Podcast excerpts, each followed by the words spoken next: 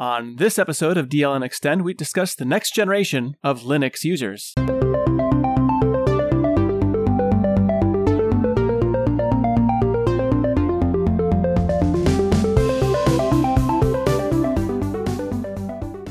This episode of DLN Extend is brought to you by DigitalOcean and Bitwarden. Welcome to episode 83 of DLN Extend. DLN Extend is a community powered podcast. We take conversations from the DLN community from places like the DLN Discourse Forum, Telegram group, Discord server, and more. We also take topics from other shows around the network and give our takes. With me today is Wendy, the Destination Linux Warden of Photography Hardware and Software, and Matt, the gaming enabler juggernaut of the DL network. How are you two? I'm not sure whether to take that as a compliment or not, though I think some of the kids in co op would probably agree. Especially where on Tuesday co op, we're split into two different teams, and the one team had earned themselves a punishment. They're writing me an extra paper this week because of something that they did. So, yeah, they would probably agree with that. Mm-hmm. See, there we go. The warden. I'm in the same boat you are, Wendy. I don't know if take that as a compliment or as a backhand at the same time. Nate, you do that constantly. I don't know why. take it however you want to take it. It's free to interpret. It's open source to how you take it. Yep. To use a government term, plausible deniability. Sure, we can do that. anyway.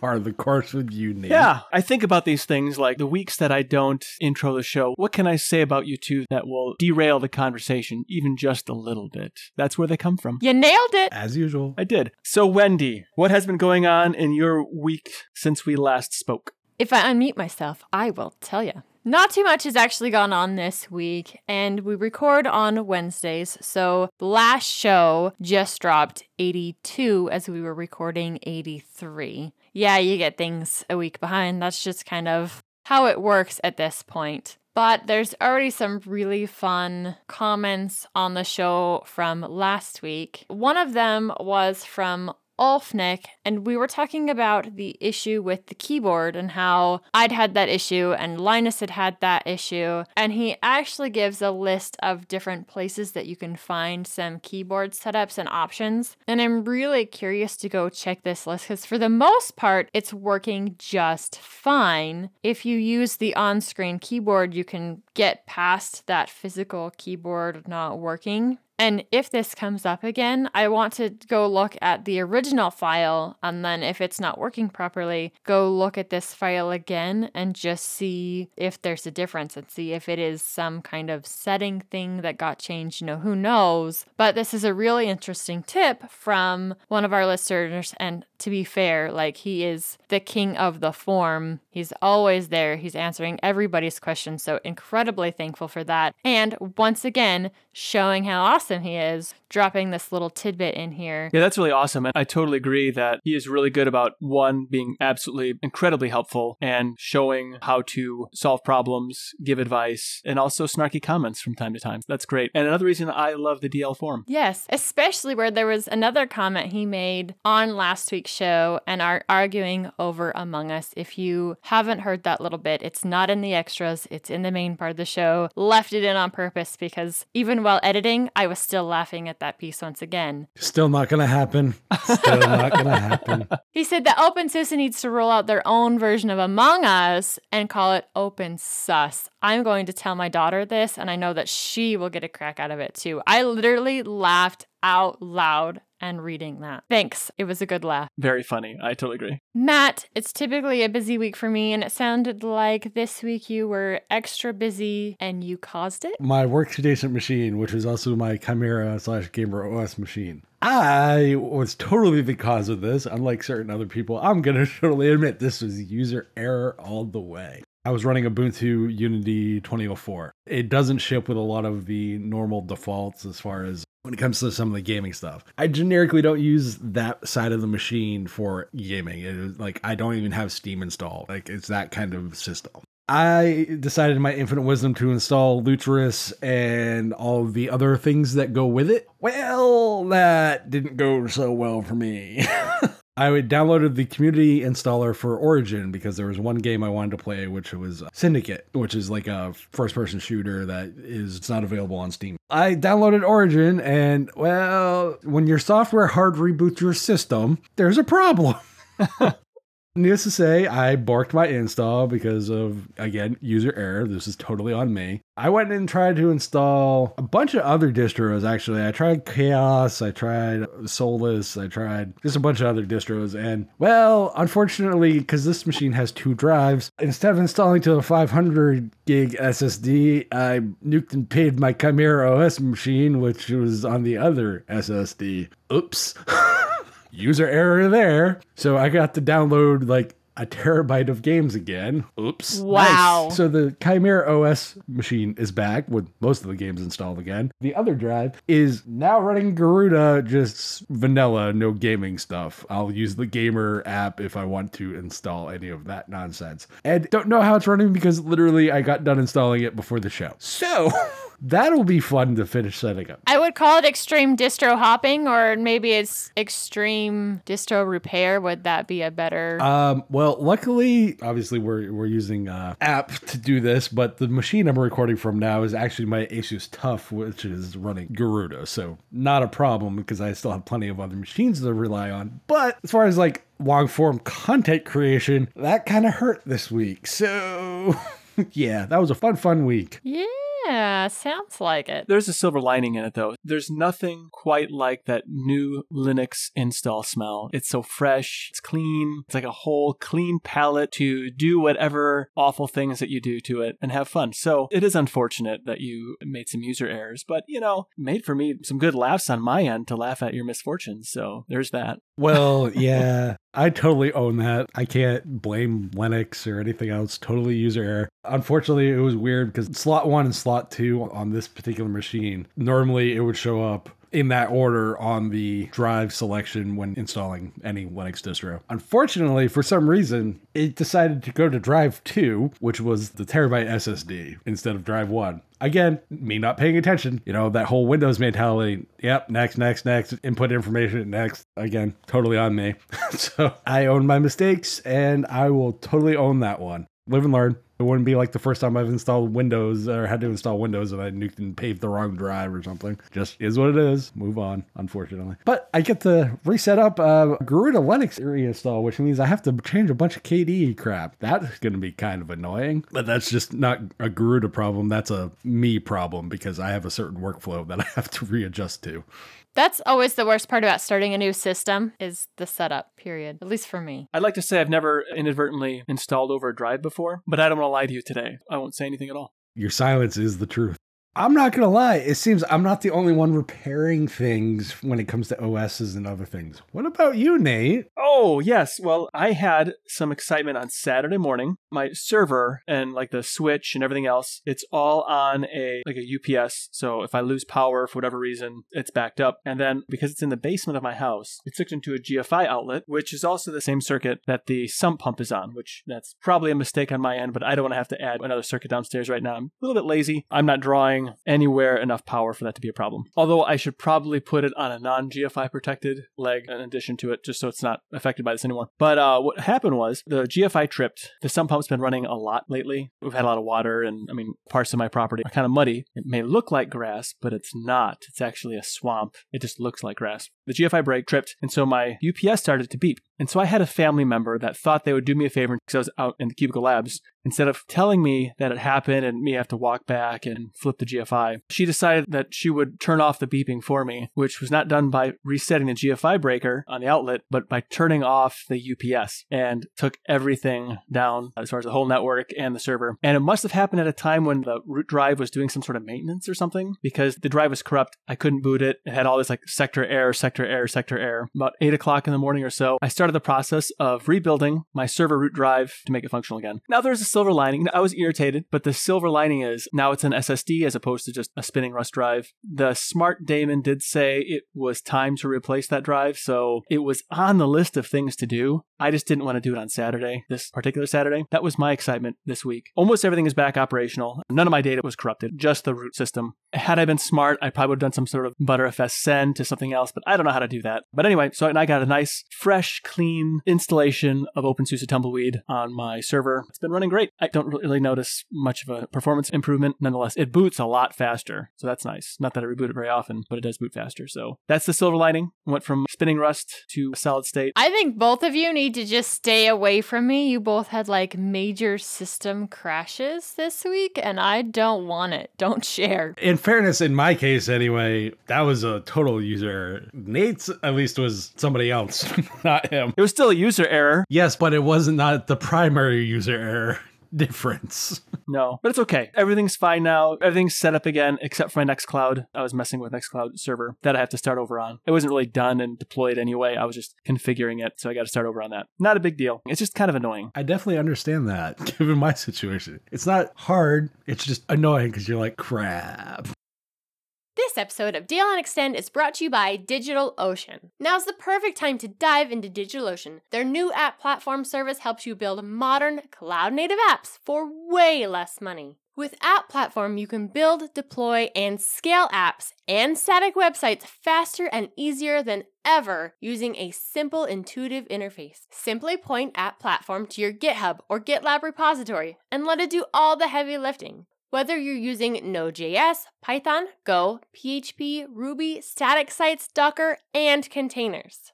By running App Platform on their own infrastructure, DigitalOcean keeps your costs significantly lower than any other products. Plus, it's built on top of DigitalOcean Kubernetes, providing a smoother migration path so you can take more control of your infrastructure setup too.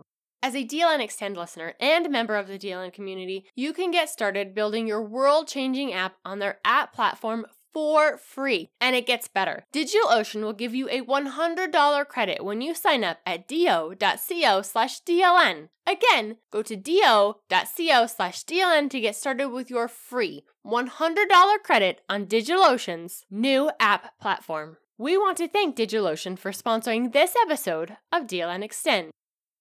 The three of us are kind of old Linux curmudgeons at this point. We like our technology a certain way. The kind of exploration we're doing is not the same as it was five, ten years ago. And there's a new generation of Linux users, kids or teens or, or people who are just discovering Linux for the first time. This next generation of Linux users, what are they going to be looking for? What are they going to pursue in technology? What is it they're going to like about technology and how will it vary from us? I came from a time when DOS was prevalent, my first computer being a Commodore 64, much different user experience than a Plasma desktop environment running on OpenSUSE. I'm astounded by how far we've come, while this next generation of users are just going to expect certain things. So, how do you think this next generation of Linux users are going to pick up the baton and keep running with Linux when we're no longer relevant? It's amazing to me how flexible the students have been. And I guess it shouldn't actually be amazing, especially where I'm handing them typically a system with Plasma on it yes, things are named differently, so I do have to help guide them through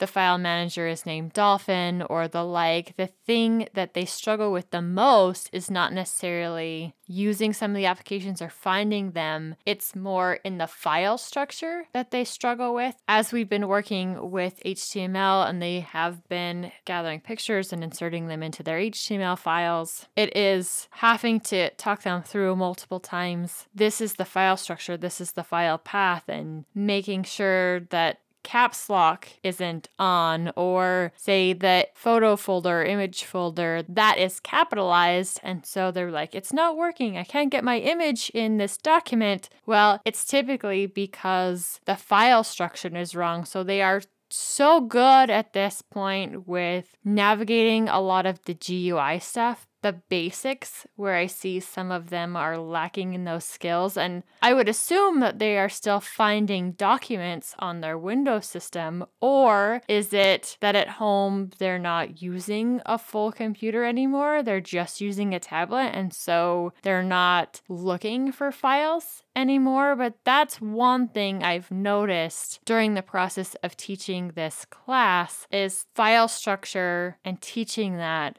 it's just brand new to them. Yeah, that's interesting because growing up, I had a filing cabinet growing up. So in my 20s, I used a filing cabinet to keep, you know, important files and so forth. In fact, I still have a filing cabinet. And I treat my computer much like a physical filing cabinet where I sort things and order my file system in the same way that I would sort and order my filing cabinet. For kids these days, that maybe a lot of them, you know, they've never had a Rolodex or they've never had to do anything with sorting files or papers. So I'm wondering if there's kind of a loss of value in organizing your file structure. You know, on, on a phone, I don't have to go to a folder with specific photos. I just go to my photos and then it has things in albums, but where they're actually stored on the phone is actually a mystery to the user interface. You have to dig a little bit to figure that out. And I wonder if maybe that's a bad thing. And I wonder how that will change the user interfaces of the future if your average user isn't looking for file structures. What does that mean for the GUI, even in your quote unquote file browser? Well, I know that already Plasma, they have the whole search function. So it's indexing your file system already. And so if you want to search for something just like a photo on a particular date or a document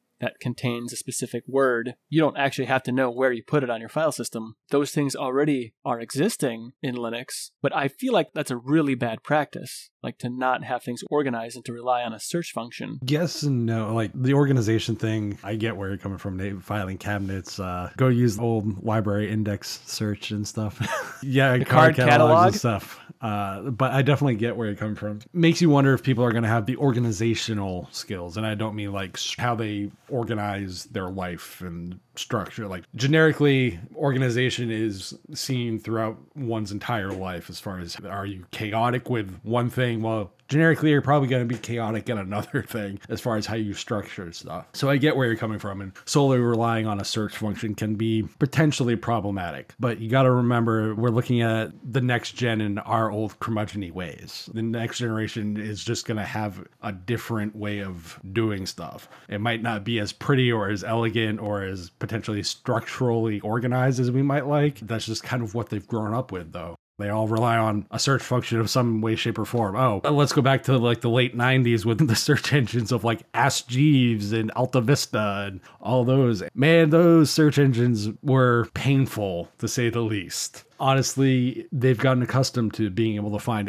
exactly what they're looking for for the most part from things like Google and Bing and even Yahoo to a certain extent. That's just what they know. For all its pros and cons, it's great to be able to find exactly what you're looking for, but trying to understand exactly where it's coming from or where it was structured to be, that can be a detriment too because they might not have the organizational skills. Again, we're not viewing it from our curmudgeony experience. We got to view it from their generational gap that we have in the viewpoints, obviously. I see what you're saying, but well, one, I know people around my age that have awful desktops, uh, both physical and on the computer, as far as how they organize stuff. So I, I don't think that's a generational thing so much as a skill to keep things organized. And I can't remember who it was exactly, but I remember there was a discussion that somebody had about user experience. They were baffled by the idea that you would have to even know where files are on your computer. Like you shouldn't ever have to worry about that. If you want to document, everything should just happen automatically, which does happen on mobile devices, I guess, largely. But I still find that kind of a bonkers way of looking at file systems. But, you know, again, that's my perspective. So then do you think maybe we should be educating the next generation on organization? Personally, for me, I think we should be introducing and educating them on the technology. In this particular case, like the example you're giving, that's going to be a file system stuff. So, like, they would have to understand, you know, certain things go in dash user, dash bin, and as opposed to whatever operating system, file system you want to use, where that stuff is. Like, if you go on Android, you know, where photos, sometimes it's not in photos, sometimes it's in DCIM, and, you know, all these other weird esoteric kind of things. And I think sometimes the naming of things, there's not a non programmer logic to some of the file systems and the naming conventions to get to that stuff. You know, you could call it a dumbing down of the system, but I think a cleaning up of a file system, like naming wise, would probably help people want to kind of actually organize their stuff. It's not always cut and dry. You know, you have a photos folder that's pinned to the tab in the home directory for most things. You know, your photos, videos, downloads, all that kind of stuff that's pinned in your home tab essentially and to easily find. So I think stuff like that, where it's much easier for a user to find, is something that should be explored more often. And as far as the education aspect, I'm more interested in though how the younger generation that we have. I know Wendy and you guys have kids that they rely on specifically Linux to do all their stuff. So I'm more interested to see what you've observed though with their interaction with Linux as a daily driver. I guess the best way to say it, as far as getting their stuff done, how that might be different than the way we interact with it. For the most part, I really don't see much difference in the interaction. My daughter uses her personal Linux system almost every day when she's dealing with class stuff and the like. The biggest thing that she does different with hers is art. And I have my own version of art, right? Mm-hmm. Both of us are very visual, and mine's photography, though she is taking a photography class this semester. And hers is more painting and drawing and the like. And so, one of the ways that she uses her Linux system, and it's one of those things that people who started out in Linux may not have ever seen this coming, is Sometimes she will draw it physically on paper, scan it in, and then finish coloring it, adding the finishing details to it on the software side in Krita. Sometimes she will draw it on Krita and finish it there, and then other times she will draw it there, print it out, and then add other colors to it. So she's doing all kinds of mixed media with her Linux system very fluidly. But she also doesn't know any different. Last time that we had a Windows system in this house, actually, we had a Windows system last year because the fact she was taking a Minecraft class and the only way to get the education edition of Minecraft was to run it on Windows at that time. It might be different now, year later, things update so fast, but at that time last year, it had to be running a Windows system. For the most part, she didn't like it, but some of that was the time that it took for things to update. And she was already really, really used to how things worked in Linux. She was comfortable with that. So the second that she didn't have to boot into that anymore, it was like, yes, I can go back to what I know. My kids have just been raised on Linux. And anymore, it's a mixture of both Linux and Android, though we do have an Apple device they're so used to things being touchscreen. The laptops that I have that they use all of the time because I claim that the Surface devices, one is mine and one is my husband's. Yeah, we use them, but the kids still use them more for school related things. One of my kids will come in and they'll grab my Surface tablet, ask me to log in because, yes, I have a password on all of that stuff. We've had an incident where at the time, my youngest, three, put a password on the Apple tablet and I had to pay 40 bucks to get it unlocked. We're not doing that again. Everything, regardless, has a passcode, so a kid can't accidentally add one and not be able to get into a device. So if it was an Android one, I could just wipe it and it'd be no big deal. not so easy with Apple stuff. But they will have me log into the Surface Pro 6. They will take the keyboard off of it and then go use it. So they're using Linux, but they are using it in a very touchscreen way, and that's not the way I like to use my Linux system. That is definitely a big difference between us. While I do love the touchscreen capability of those devices, I'm a stickler for my desktop. I love my desktop system.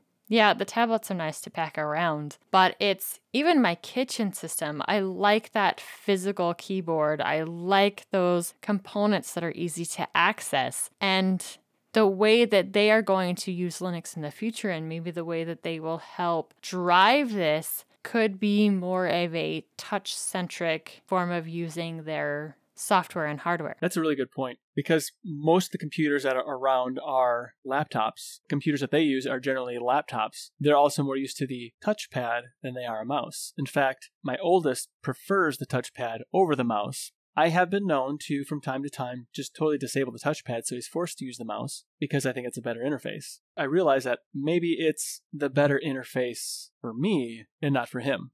Although, if you're doing CAD, there's no way you can do that with a touchpad. The touchpad's basically useless for CAD, basically. And it's actually it's interesting to think about that way. I mean, they're comfortable with the keyboard. I don't have a touchscreen laptops. They are comfortable with like inputting information to the keyboard, and I have them do like tux type, just some games, whatever that they can sort of play. I'm not forcing them like to home row key, just as a way of being comfortable with what the where the location of the keys are at this point. But that's actually really interesting to think about being more touch centric because you know all my life the idea of a touch interface, especially growing up, was like a dream. Like, wouldn't it be cool if? And now it's ubiquitous. Yeah, absolutely. And I think about my youngest because, of course, he does the least amount of typing where the touch input is just so much easier, especially with the type of things that he's doing, just to make sure that he is a proficient typer, whether he will need that skill or not. But in case he does, it's one of those things that I am going to have to actively say, we have to work on this as part of your life skills. It's just like right now we have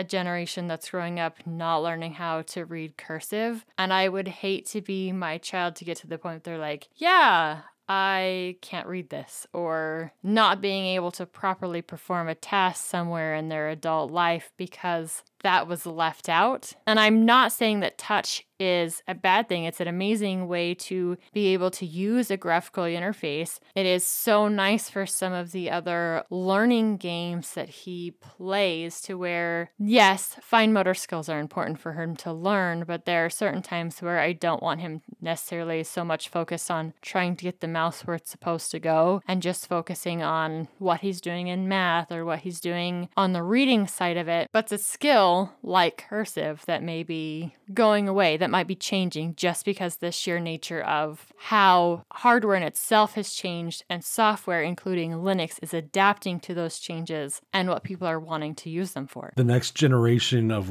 like Linux users and how they interact with the technology is going to be vastly different than what we have grown up and become accustomed to. The keyboard and the mouse and the, the interface. And you were saying, Wendy, you hand anybody like our generation a Surface device, we're like, where's the keyboard?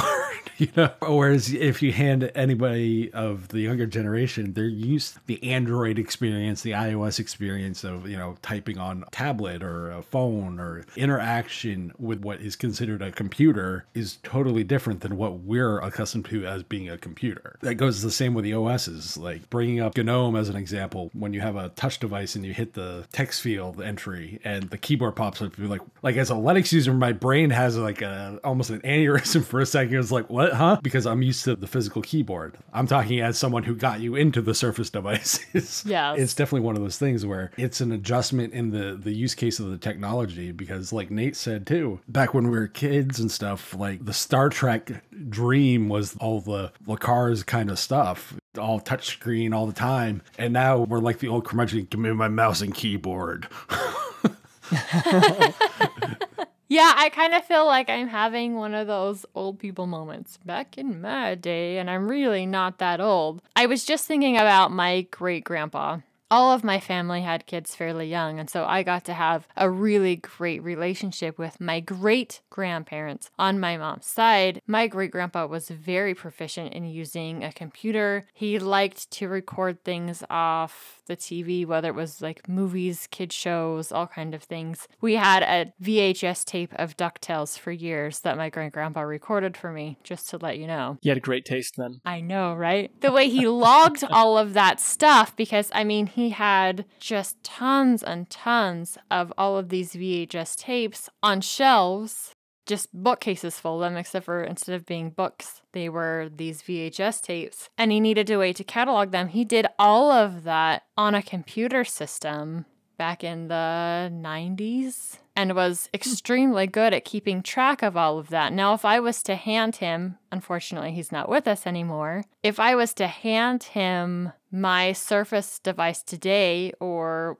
my Android tablet or my phone and be like, hey, you could use this to keep track of it too, that would be an overwhelming experience. And I wonder what is that going to be for me because I'm so used to using my system this way. Here's old mommy using her system like this. And in 20 years and 30 years, what am I going to look at and be like, uh, you need to teach me how to use that? I'm hoping I'm more like my great grandpa and just kind of stay up to date with it as I go for the most part instead of of abandoning it, which I don't think any of us would. I think most of us would be kind of following the trends as we go. But what are the things that are going to pop up that our kids will come up with, this new generation of Linux users will come up with that we can't even imagine? We can't even fathom using our device that way. Yeah, definitely. I'm in that same boat like you. I was a Blackberry user for the longest time. Even to this day, I will always say, give me a physical keyboard on a phone. I put up with virtual keyboards, but it's not my favorite. It's not my wheelhouse. It's not where I want to be when it comes to a typing experience on a phone. I like that tactile feel. But on the same note, it's one of those I got to adapt with what I got around me. I think that is something that the next generation that is currently coming up is going to be a lot better about doing than, let's be honest, a lot of us are because technology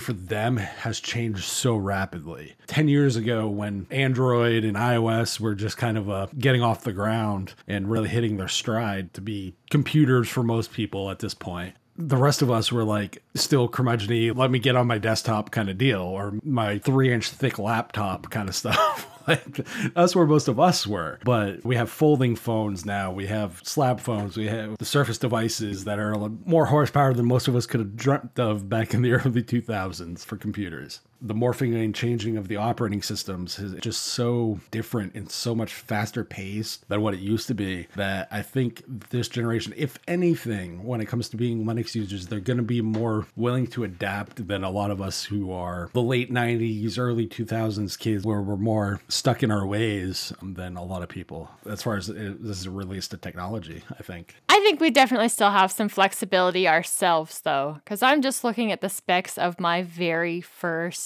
smartphone. And yeah, my current one that's two years old could eat this alive, and I've changed a lot in just the short time since they've been around. We still have some flexibility, but maybe not as much as the young or the younger generation coming up. I agree with Wendy because as much as I like old technology, I'm actually glad we gave up optical media as this is how I have to pop this thing in just to play a game. Even dare I say this, floppy disks. As much fun as are to use from time to time just for fun, I would hate to have to rely on them again. I am so much happier with how things are now than how they were. I mean, there's some nostalgia and some joy I get out of the tactile media, old box copies of Warcraft 2 Tides of Darkness that I can see from my desk. I'm actually okay with giving some of that stuff up. You know, I mixed on it because I like the physical media for games as well. The way the Switch, Nintendo Switch handles it with actual like little game carts again, I actually prefer that to the optical media of the Wii U. I think it's more practical. So I'm willing to give up things if they're not practical, but I'm not really willing to give up things that are practical for something that might be cool, I guess. Well, we already know that sometimes the best technology doesn't always win out in the race for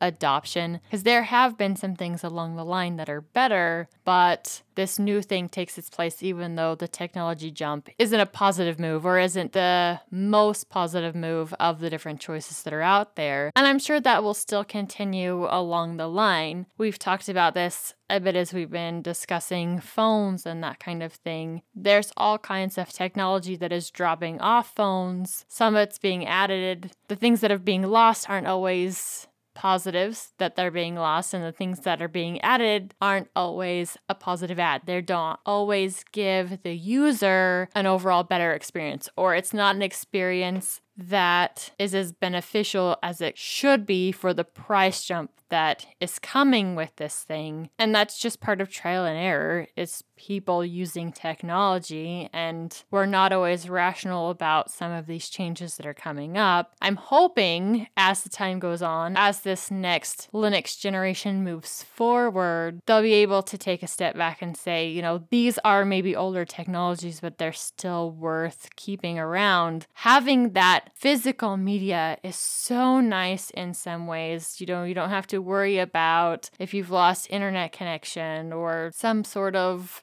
communication along your network, you have this physical version of it that you can put it in if you actually have a device that can play it anymore. I've actually found that to be a problem in our house recently, trying to find a device that'll play a CD because as I was digging through my closet, I found one and I'm like, oh my gosh, I want to play this. Uh, yeah. yeah right now I can't find anything that will actively play it at the moment, though I think I can stick it in the Xbox. Hey, we might have one thing that'll work. The Xbox should play the CD at least. I would hope at this point, Yes. unless the Microsoft in their infinite wisdom, like they did with Windows 10, we're going to charge you for codecs. Yeah, they haven't so much on that one, especially where it's an older model. It's one of the Xbox ones. So I think we're pretty safe on that one. quote unquote last gen. Yes. But no, like I definitely agree. As technology evolves, as everything else evolves, I think some things are worth keeping. Uh, Nate, I'm like you. You know, I, I very much like physical media as far as not just games, but when it comes to movies and stuff. Because like Wendy, what if your network goes down? You know, what if the hard drive that you had all your Plex stuff on for insert storage medium fries? You don't have a backup. There's all the what ifs. So to me, having those physical things is something that's nice to have as that backup because it's like I know this is gonna work. The problem with that was that some people don't always want to admit is that when it comes to CDs and DVDs and that kind of storage medium, we do have that thing called bit rot, unfortunately, when things don't get used very much. Yes. So it is a thing. And scratches. Scratches and kids using those little discus frisbees. Uh, Uh huh. Yes. like I said, I think the upcoming generation will be more adaptable than we were adaptable because we grew up in that internet age. So like we were there for the beginning of like the AIMS and you know Yahoo Messenger, like all the IM stuff, and then it morphs into what we have now with things like WhatsApp and all the other stuff. Not that that's a good thing. I'm not, but that's just the evolution of the technology and stuff. I'm just saying That's where we're at right now. Matrix. Matrix, if you want the better one, there is that evolution of technology that it took for us seeing it like 20 years to get to where it's at, but we saw it in its infancy with the like the web 2.0 stuff and everything else. That gap has shortened with the release of like things like Android and iOS and other various mobile platforms to like in 10 years, things are where we wouldn't thought they would have been back in 2010. I think that is a very big indicator of the level of growth and willingness to adapt that is changed from our generation to say the upcoming one honestly for me anyway So we'd like to get your take on the Linux user of the next generation. What technologies do you think are going to stick around? What do you think are going to go away? Uh, what technologies will you just not let go of? Let us know. Leave us a comment. This episode of DLN Extend is brought to you by Bitwarden. Bitwarden is the password manager we use and trust. It's the easiest, safest way for individuals, teams, businesses, and organizations to store their passwords and other vital sensitive information. Bitwarden lets you choose the authentication to access your password manager, such as PIN, master password, and adding phrases or fingerprint security, all to keep your passwords safe. Go to bitwarden.com slash DLN to get started for free. Bitwarden is a password manager that I use and trust because Bitwarden is 100% open source. It has extensive security audits. It gives you the ability to self-host if you so choose. So go to bitwarden.com slash DLN to get started for free. It's only $10 for a premium account, which gives you one gigabyte of encrypted file storage, two-step login with YubiKey, U2F, Duo, Vault Health Reports, and more. Make the smart move, like many from the community have, and go to bitwarden.com slash DLN to get started for free. If you're like me, you'll want to show your appreciation by signing up for the premium edition, especially since the premium edition starts at only $10 annually. Bitwarden has saved me from getting into a serious jam numerous times. Now, you wouldn't be able to pry it from my cold, dead device. Thanks to Bitwarden for sponsoring this episode of DLN Extend. So, Wendy, you've been conducting some searches and they're related to the phone area of your life. Is this true, or are you just teasing? It is true. I've talked about it a bit here in the past, but it's mostly been related to what Magneto needs. And he's pretty much settled on wanting a Samsung device, mainly because he really likes the radios in it, or at least how it's related to one that his friend has and where it has been able to get service and his current phone hasn't. Since we're pretty much settled on him, it's time for me to also get a new phone. The one that I'm using right now, which is the exact same model that Magneto is using, one of the uh, last updates on this device has completely messed up Bluetooth. It's made Bluetooth extremely difficult to use. Where I don't have a Bluetooth radio currently in my car, but I have to be hands free in order to be legal. I have my little Bluetooth adapter or typically have music or something like that going. And if we have music going and then the phone rings, it won't answer through that Bluetooth connection, it answers through the handset. And then I'm not legal to drive. In order to start the music back up again, you have to unplug and replug it back in. And that has nothing to do with the Bluetooth device itself. And it has everything to do with whatever this last update did. My husband has had very similar issues with his phone where he will have to turn his Bluetooth headset on and off after receiving a call if he's going to get the next call through the headset. Unfortunately, because what we are using, there hasn't been an official unlock or even a side unlock of the bootloader. I haven't been able to install third party ROMs on it. There's no way to roll that back to go back on that horrible update. They are two years old, so I wouldn't say that they're horribly old devices, though. You know, as I've talked about, my husband's is pretty much dead with all the dust and grease. He's also just got a new job and yes he's still going to be mechanicking but he won't be in the dirt as much. And so i'm hoping that his next phone will last longer. But since he's decided what he wants i've been back and forth about what i want and i've pretty much settled on two different devices. I'm either going to go the pixel 6 or the oneplus 9 and in the battle of these two devices, right now, if I went with the 9, and there's an advantage where they're already running sales on these where they've been out since March. So some of those holiday discounts are coming along. Awesome, awesome. But if I went with the 9, from the day that it shows up, I could immediately unlock the bootloader and put Lineage on it.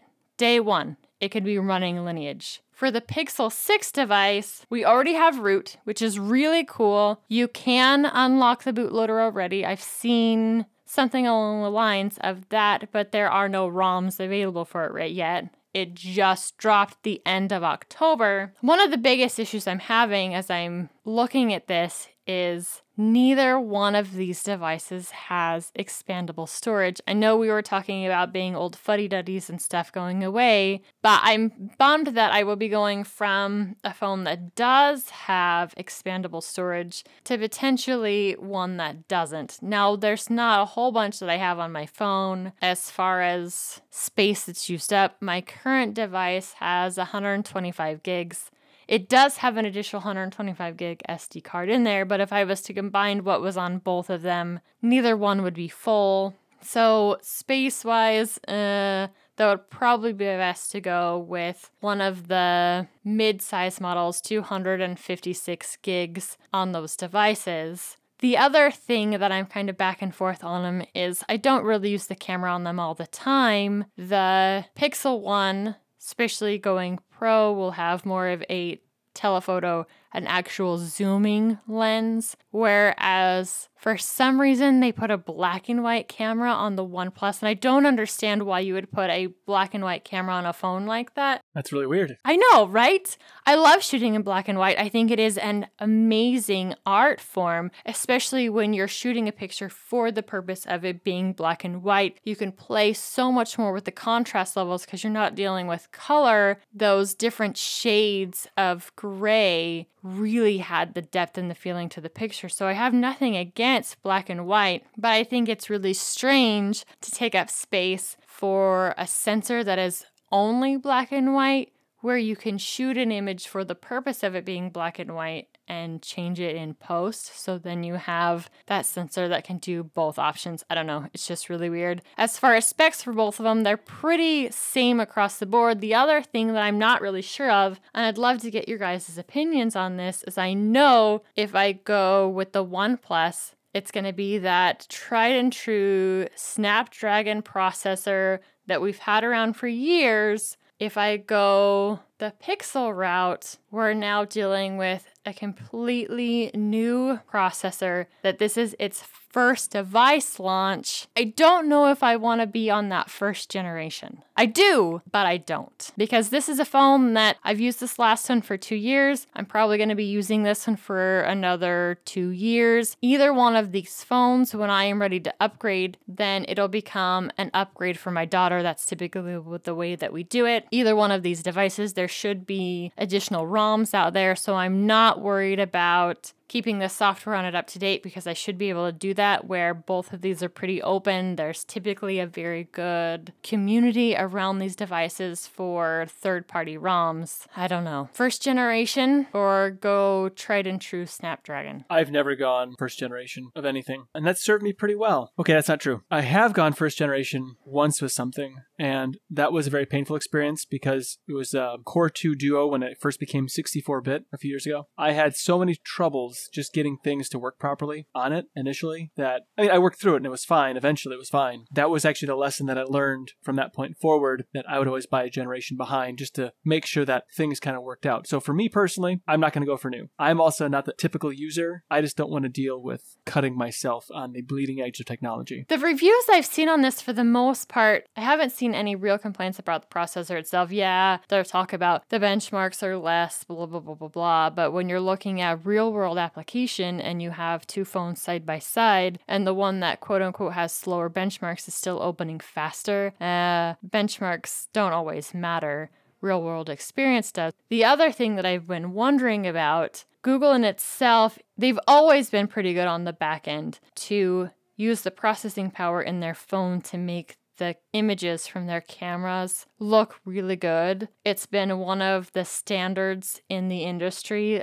people that compare phones all the time is how does it compare to the Pixel, which is kind of cool considering that their hardware hasn't been updated until this phone. They've been using the same basic hardware and getting more and more from that hardware with the processing that they're doing in the back end with the algorithm stuff. We've talked about this a little bit before, especially on the Shut Up and Take My Money episode where we were discussing the PinePhone Pro and what was going to be happening with its camera. So, because they're relying so much on that extra processing, and I know that I'm getting these phones with the intent of not using stock software, with using a custom ROM on that, how will that make a difference in those images? Because when I do take a picture with my smartphone, I still want it to look good. I still want it to be usable. I still want that memory to be as clear as possible in that image. So, what is that difference going to be, especially where this is a new processor? I'm leaning more towards the OnePlus One for that reason that you gave, but part of me is like, gosh dang it, I want to try the new. That's the hardware side. That's the hardware addict side that's coming out Is I really want to get my hands on this brand new chip and see what all it can do. See how I can use it. We're going from hardware to software. Roll us into that game of the week, Matt. I don't know what you're talking about, Wendy. I would never be a gaming enabler, even though Nate said at the top of the show, I totally am. So this is a action RPG based in Chinese mythology. Now I've done one other games like this, and this was uh, Zhuan Sword. This one is actually called Sword and Fairy 7. This is the seventh game in the series. They also released a game earlier, Sword and Fairy 6, Chinese Paladins, and something I don't remember the total name of it. But this is a much, much, much, much upgraded version as far as that. This is running on the Unreal 4 engine. I just love these type of games because we don't get a lot of them in the West the Chinese mythology and stuff is really interesting because we don't see a lot of it. And they do a really good job of presenting it. From what I've played so far, the action is fairly good, solid um, as an action RPG. Kind of violent, not gonna lie. Most action RPGs are, but this is definitely one of those games. If you like Chinese mythology or story heavy games, this is definitely something that's gonna be up your alley. There's a lot of exposition dumps as far as it just throws a lot of the wording and stuff at you. And if you're not steeped in any kind of the Chinese mythology at all, it's going to seem overwhelming. You're going to be like, but what's this? What's that? Eh, from a story perspective, if you take some time, kind of, it's kind of like Linux. If you take some time to dig into maybe a little bit of that stuff, you'll see a lot of uh, interesting stuff that kind of nods and other stuff to it. But it's definitely a game that I thought was worth getting, so I actually bought it new, which I generically don't do. I'm a cheapskate when it comes to games. So, what is the difference new? Is this a pretty expensive game? Uh, new, no, it's not or... generically expensive. I think it's like 30 bucks, give or take. But for me, it's just, I'm not usually one to go and buy a game when it comes out day one. This came out, I had it on my wish list, and I got the announcement that it came out, and I was like, oh, well. looks like I'll be buying this today. So I bought it the day it came out. I'm not a day one game purchaser usually. There are very few games that I will do that with. This is one of those games because I'd been following it for a while. So, and I like the last game that the developers put out. So I tend to support developers of games that I like. And day one purchases at full price are one of the ways I do it. It certainly looks cool. Probably not my style of game as far as the animation. That was last week. Nate, if we haven't gotten to this point yet, Yeah. any game made past 1990 is too new for you. He bought the game last week. He bought the game last week, and he's I also did. on an episode of GameSphere playing Tesla Effect, which is out in 2014. So, It has some really neat cinematography, if we can call it that. I probably don't have the emotional energy to invest in such a game. It is very, like, visually very stunning. I like it. I mean, not for me, but I like it. You can appreciate the art style with it not being your kind of game, for sure. Absolutely. it's kind of like me and OpenSUSE. I can appreciate OpenSUSE, but it's not for me. Well, that's because you're misguided. About as much as the Wi Fi installation, Nate.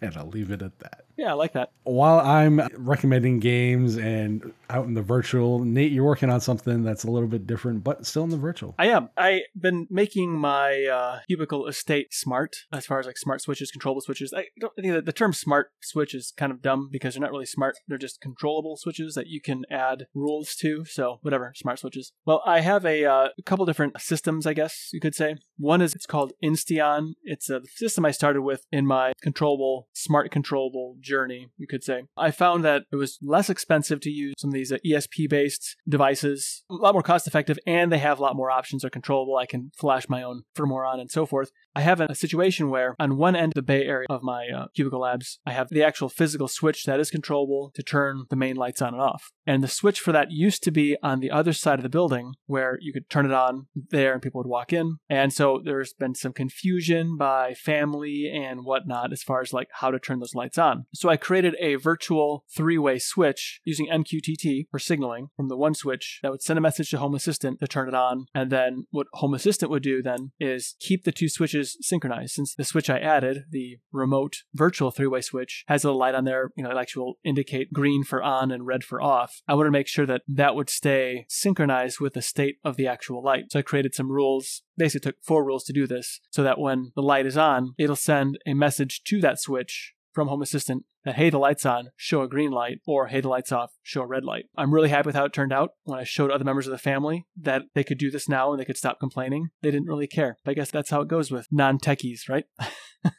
Yeah, definitely still a learning process for family that comes over the how do I just turn on a light? Well, it's different at my house. Well, your house. I'm going to learn from you. I tried to make it simpler, but they just didn't care. I'm like, oh, okay. No, you understand. I, I had to do all these steps to make it work. Yeah, okay. It also did require some rewiring in the panel, the service panel, to make it work. The original switch is very incorrectly wired. It was a real botch job and actually very frightening. The neutral from from that switch originally was actually wired into the hot of the other side of a whole other circuit. And so I had to basically undo a lot of this stuff. So it was a lot of work that you don't see that's hidden behind a panel. It's more correct now. Panel's got a lot of work to do yet. I'm cleaning up the panel and I gave everyone a remote switch so they can stop complaining. And basically they just stop complaining. They just don't care. So, but I'm excited and I'm glad I got it done. It's another one of those like things checked off the list of making my place better. Uh, so here I am.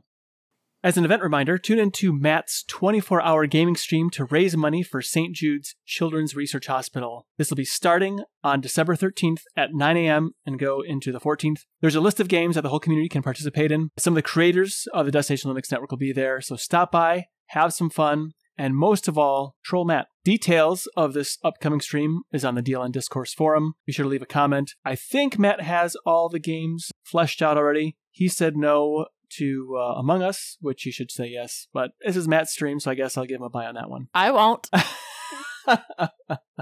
yeah. Well, you should do Among Us. Among Us is just fun for everybody.